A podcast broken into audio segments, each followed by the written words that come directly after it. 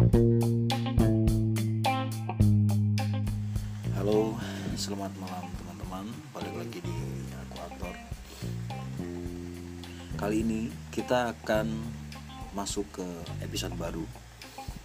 Namanya, wah mungkin mungkin mungkin nggak kita sebut episode baru, mungkin lebih ke kayak semacam program. Eh, namanya opini. Mungkin akan kita namakan ngobrol yuk atau bincang acting atau silakan bagi yang punya ide bisa tuliskan di kolom komentar. Di podcast kali ini kita mau ngobrolin soal pertanyaan siapa itu aktor?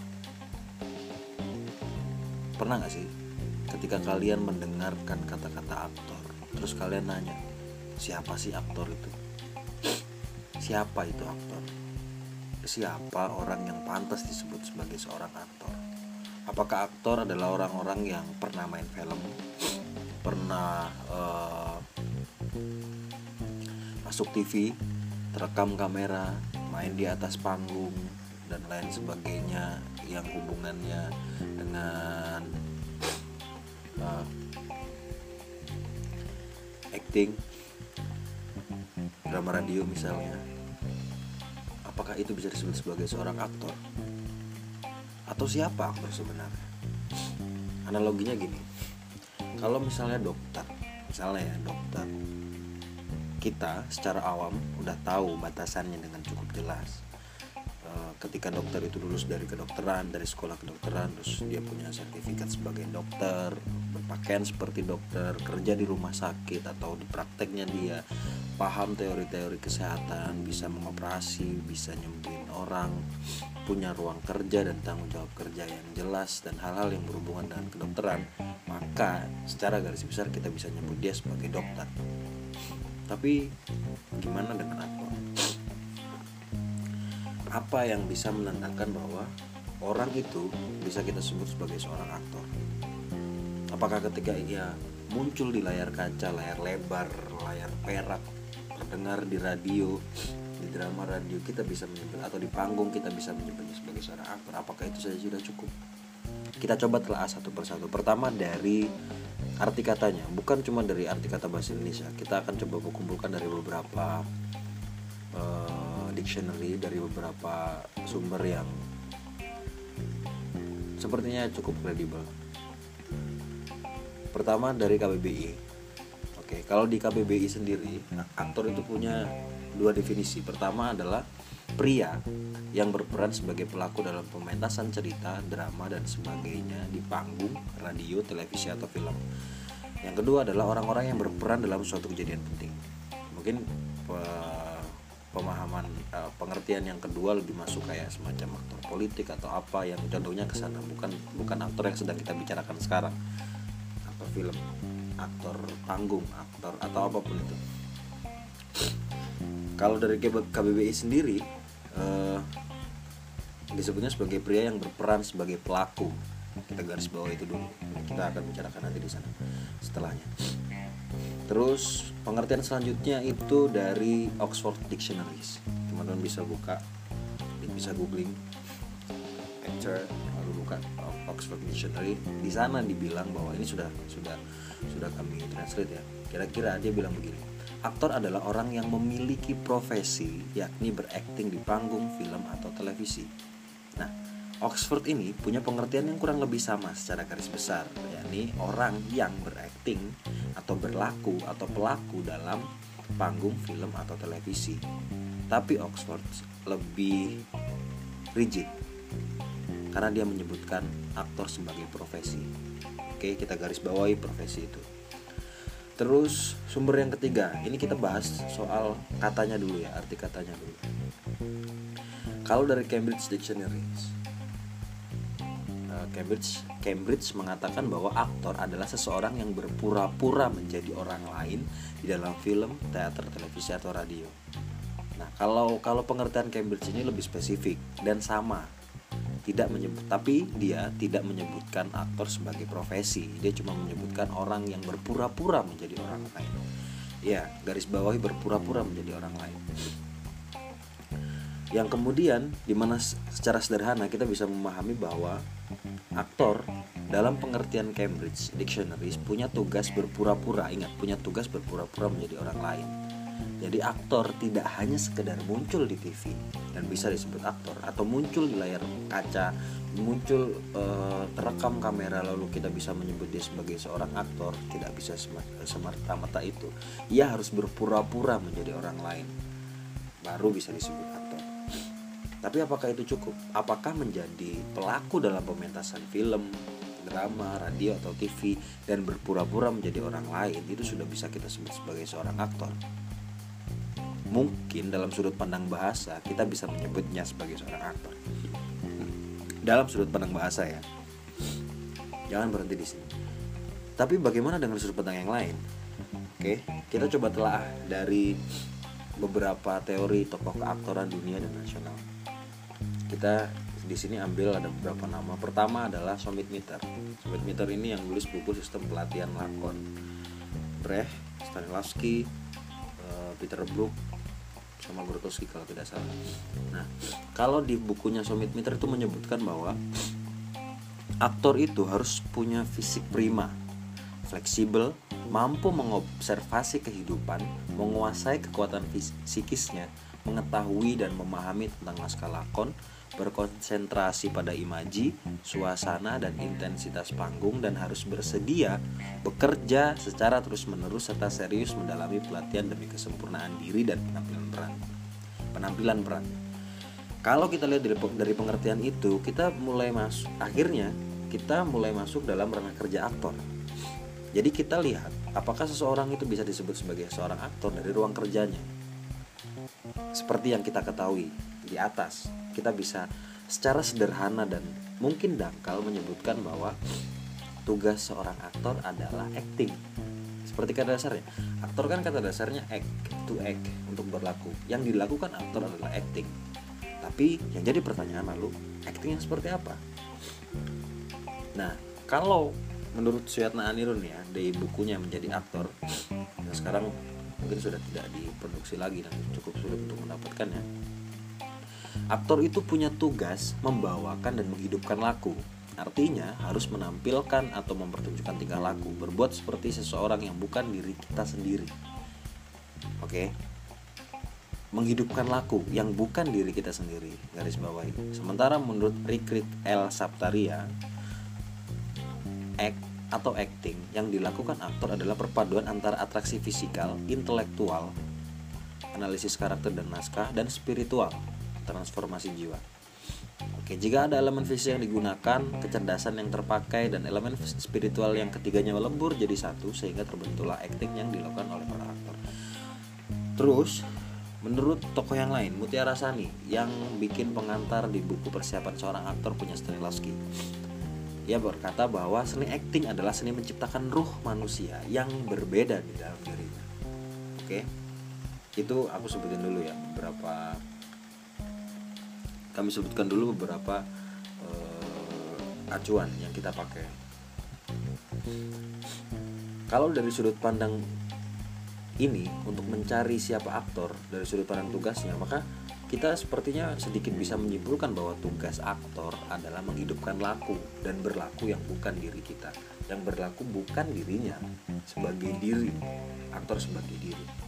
Jadi dalam sudut pandang ini, seseorang baru bisa disebut aktor ketika ia melakukan tugasnya yang mungkin dalam pengertian summit meter adalah yang sudah disebutkan di atas tapi yang paling spesifik ya yang disebut tadi atas yang uh, observasi dan segala macam yang itu adalah tugas-tugas orang aktor ya seperti layaknya dokter yang melakukan tugasnya sebagai dokter kemudian ia baru bisa disebut sebagai seorang dokter.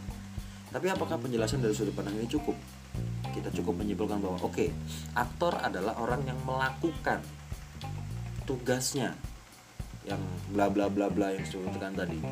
Ruang kerjanya apakah kita bisa menyebut itu sebagai seorang aktor? Siapa sebenarnya aktor? Kita masih belum bisa menyimpulkannya dari situ. Tapi kalau misalnya kita bisa menyimpulkan sedikit ya dari beberapa definisi yang sudah ada di atas dari mulai bahasa kemudian beberapa uh, apa yang disebutkan oleh tokoh-tokoh di atas kita sedikit bisa menyimpulkan bahwa kita bisa menyebut siapa pun yang muncul di layar kaca televisi film, iklan, radio bahkan adalah seorang aktor. Oke, ini kalau dari sudut pandang bahasa. Tapi ketika kita melihat dari sudut pandang lain, seperti misalnya sudut pandang tanggung jawab kerja atau tujuan kerja, maka seseorang baru bisa kita sebut sebagai seorang aktor atau uh, dia bisa menyebut dirinya sebagai seorang aktor ketika ia menghidupkan laku atau berlaku. Dalam pengertian yang, yang sederhana ya, kita akan membahas lebih dalam lagi soal bagaimana sebenarnya menghidupkan laku, apa maksudnya menghidupkan laku, berlaku itu kayak gimana dalam ruang lingkup kerja keaktoran? Tapi sepertinya kita juga tidak bisa berhenti di sudut pandang itu saja. Di dua sudut pandang itu bahasa dan pengertian soal tanggung jawab kerja. Ya semua orang bisa mencipta oke semua orang bisa bikin semua orang bisa acting. Semua orang bisa nangis. Kalau misalnya acting itu artinya menangis semua orang bisa ketawa. Tapi apakah orang yang mampu menangis ketawa dan berekspresi lainnya bisa kita sebut sebagai seorang aktor? Apakah asal bisa menangis tertawa dan berdialog secara natural terus kita bisa menyebutnya sebagai seorang aktor? Silahkan dijawab. Tapi kami mencoba menyimpulkan dari banyak penjelasan di atas bahwa ada satu kata yang setidaknya bisa mewakili soal siapa itu aktor. Oke.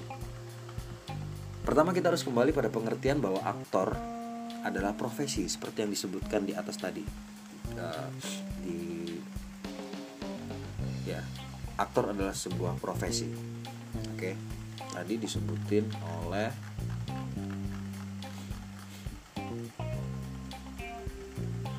Cambridge eh sorry oleh Oxford ya. Jadi sebelumnya oleh, oleh Oxford. Bahwa aktor adalah sebuah profesi. Oke. Okay. lalu karena ia adalah sebuah profesi maka ada ruang profesional dong yang harus dia jalani. Iya kan? Seperti layaknya profesi yang lain ia memiliki tanggung jawab kerja, tujuan kerja, hak dan kewajiban dan dan hal-hal yang berhubungan dengan profesionalitas. Soal tanggung jawab kerja misalnya, aktor punya tanggung jawab untuk menciptakan toko atau dalam bahasa yang disebutkan di atas tadi adalah berpura-pura menjadi orang lain. Jadi, ketika ia tidak melakukan tanggung jawab kerjanya untuk berhasil berpura-pura menjadi orang lain, maka ia tidak bisa disebut sebagai seorang aktor. Gimana bisa disebut sebagai seorang aktor kalau melakukan tanggung jawab kerjanya aja enggak? Iya kan? Ya gimana kamu bisa disebut sebagai seorang guru kalau kamu nggak mau ngajar? Gimana kamu bisa disebut sebagai seorang supir kalau kamu nggak nyupir? Simple, oke? Okay? Itu soal tanggung jawab kerja. Bukan apa yang dilakukan aktor. Kalau apa yang dilakukan aktor acting. Oke okay, acting kita akan membahas lagi apa itu acting. Tapi kita bicara soal tanggung jawab kerja aktor.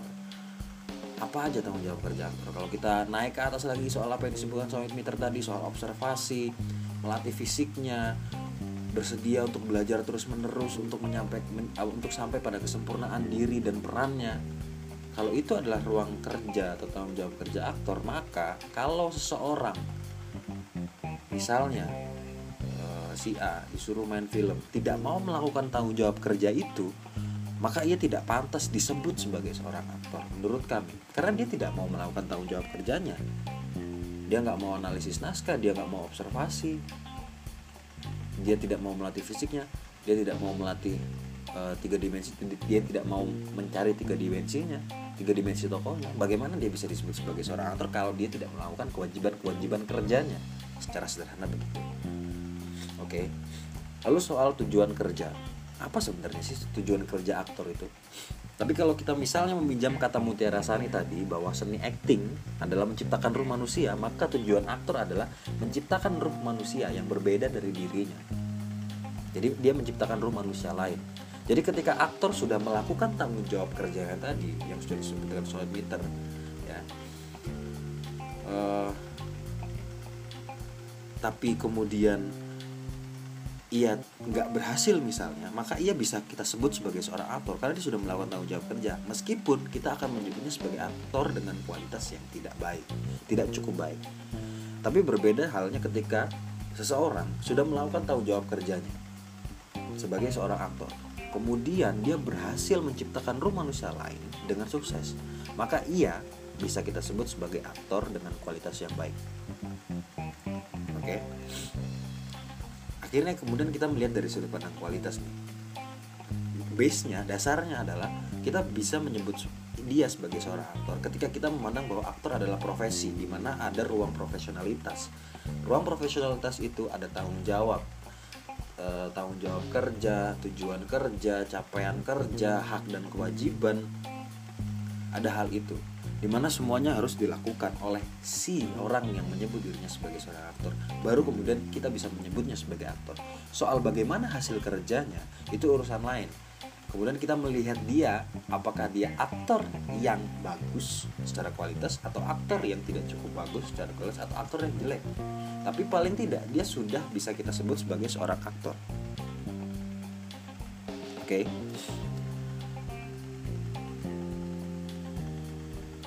Jadi jawaban siapa itu aktor?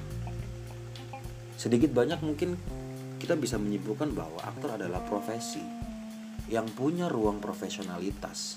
Dia punya tanggung jawab kerja, punya tujuan kerja, punya capaian kerja. Dia punya tanggung jawab kerja untuk observasi, untuk mencari tokoh, untuk mempersiapkan tokoh, untuk membedah naskah, untuk belajar, untuk melatih dirinya, untuk serius menciptakan tokohnya. Kita bisa menyebut dia sebagai seorang aktor. Soal apakah dia berhasil menciptakan manusia baru, menciptakan ruh manusia yang lain dari dirinya, maka itu soal bagaimana kita memandang dia sebagai aktor yang punya kualitas baik atau buruk. Oke ya. Kurang lebih itu kesimpulan kami soal siapa itu aktor. Oke. Nah, untuk teman-teman, teman-teman perlu ingat bahwa pengertian ini, pengertian yang kami coba simpulkan ini tidak akan berhenti. Ini ini ini kesimpulan sementara yang mungkin akan terus berkembang soal siapa itu aktor. Karena di satu sisi di podcast ini atau di artikel yang kami tulis kita mencoba untuk mengingatkan orang-orang yang dalam tanda kutip berkecimpung di dunia dengan tanggung jawab kerja sebagai seorang aktor untuk menyadari bahwa ia sedang memegang sebuah profesi yang butuh profesionalitas. Oke, bagaimana bagaimana orang bisa menghargai aktor kalau aktornya sendiri tidak bisa menghargai dirinya sebagai profesi yang punya profesionalitas? Kita mulai dari situ dulu. Sementara di sisi lain, kita juga mencoba untuk mengingatkan orang-orang yang berada di luar aktor itu untuk menyadari bahwa aktor adalah sebuah profesi, entah peran besar atau kecil, yang punya hak dan kewajiban di mana hak dan kewajiban itu harus dipenuhi hak hak gini kami bicara hak dan kewajiban bukan hanya soal pembayaran terkait pengekinan yang berhubungan dengan soal uang dan fee segala macam bukan soal itu. Seperti layaknya dokter dokter tidak tidak serta merta apa bicara soal duit apakah dia dibayar atau tidak bukan. Dia juga butuh fasilitas untuk bekerja, ruang yang baik untuk bekerja, partner pendukung yang baik untuk bekerja dan lain sebagainya. Aktor pun sama, membutuhkan itu, membutuhkan ruang kerjanya, membutuhkan fasilitas kerja, membutuhkan dukungan kerja dari kru film misalnya, dari produser, sutradara. Jadi